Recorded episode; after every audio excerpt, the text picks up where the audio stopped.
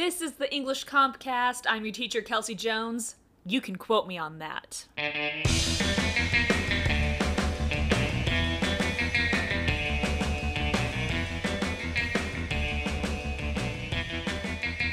Using textual evidence from another text through summary, paraphrase, or direct quotation is one of the most important skills in academic writing. Textual evidence is literally the meat of your essay. Without evidence, you'd be hard pressed to prove to your own reader that your assertions and conclusions are true. But it isn't enough to simply report what another author says, you have to connect your own ideas to theirs.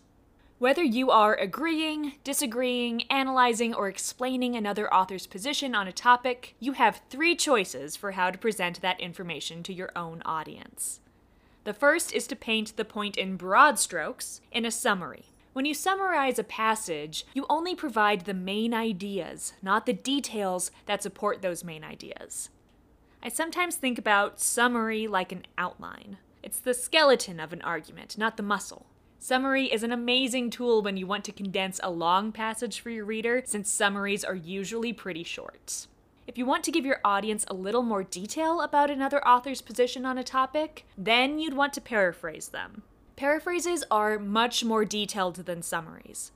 A paraphrase allows you to take a short phrase or passage from another author and present their idea in your own words. That's super important, everyone. Summaries and paraphrases must be rephrased entirely in your own words, while still being credited to their source.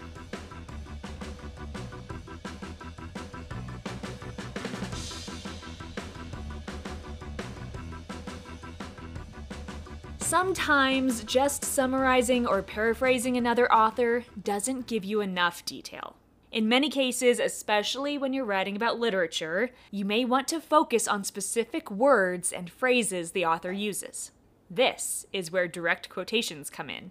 In a direct quotation, you set off an author's exact words with quotation marks, and you integrate that quote into your own argument with a signal phrase. Check out this example. While describing his friend Queequeg's shocking appearance, Ishmael notes, You can't hide the soul. I've quoted a direct line from Moby Dick in this example. You quote, You can't hide the soul.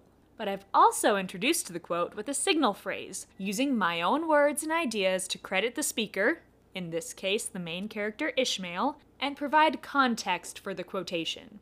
In a well written Peel paragraph, I would follow up my direct quotation with a few sentences explaining why this quote is important to my own topic or purpose. That follow up is what makes a quotation into evidence rather than just an interesting quote. A couple notes about the mechanics of a direct quotation. Punctuation matters. Always, always attach a signal phrase to a direct quotation with a direct quotation comma. Put the entire quotation between a set of quotation marks and place all ending punctuation inside the last quotation mark. I know that's a lot. Let me read you our example again, and I'll call out the punctuation marks.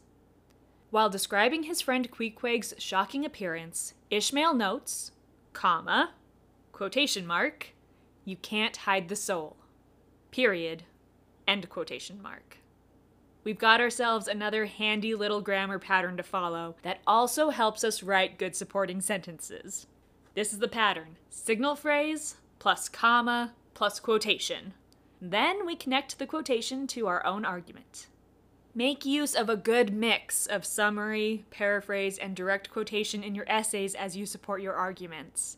Always remember, though, that your audience is reading your essay to hear what you have to say about the topic. Try not to rely too much on another author's words. Write confidently in your own voice.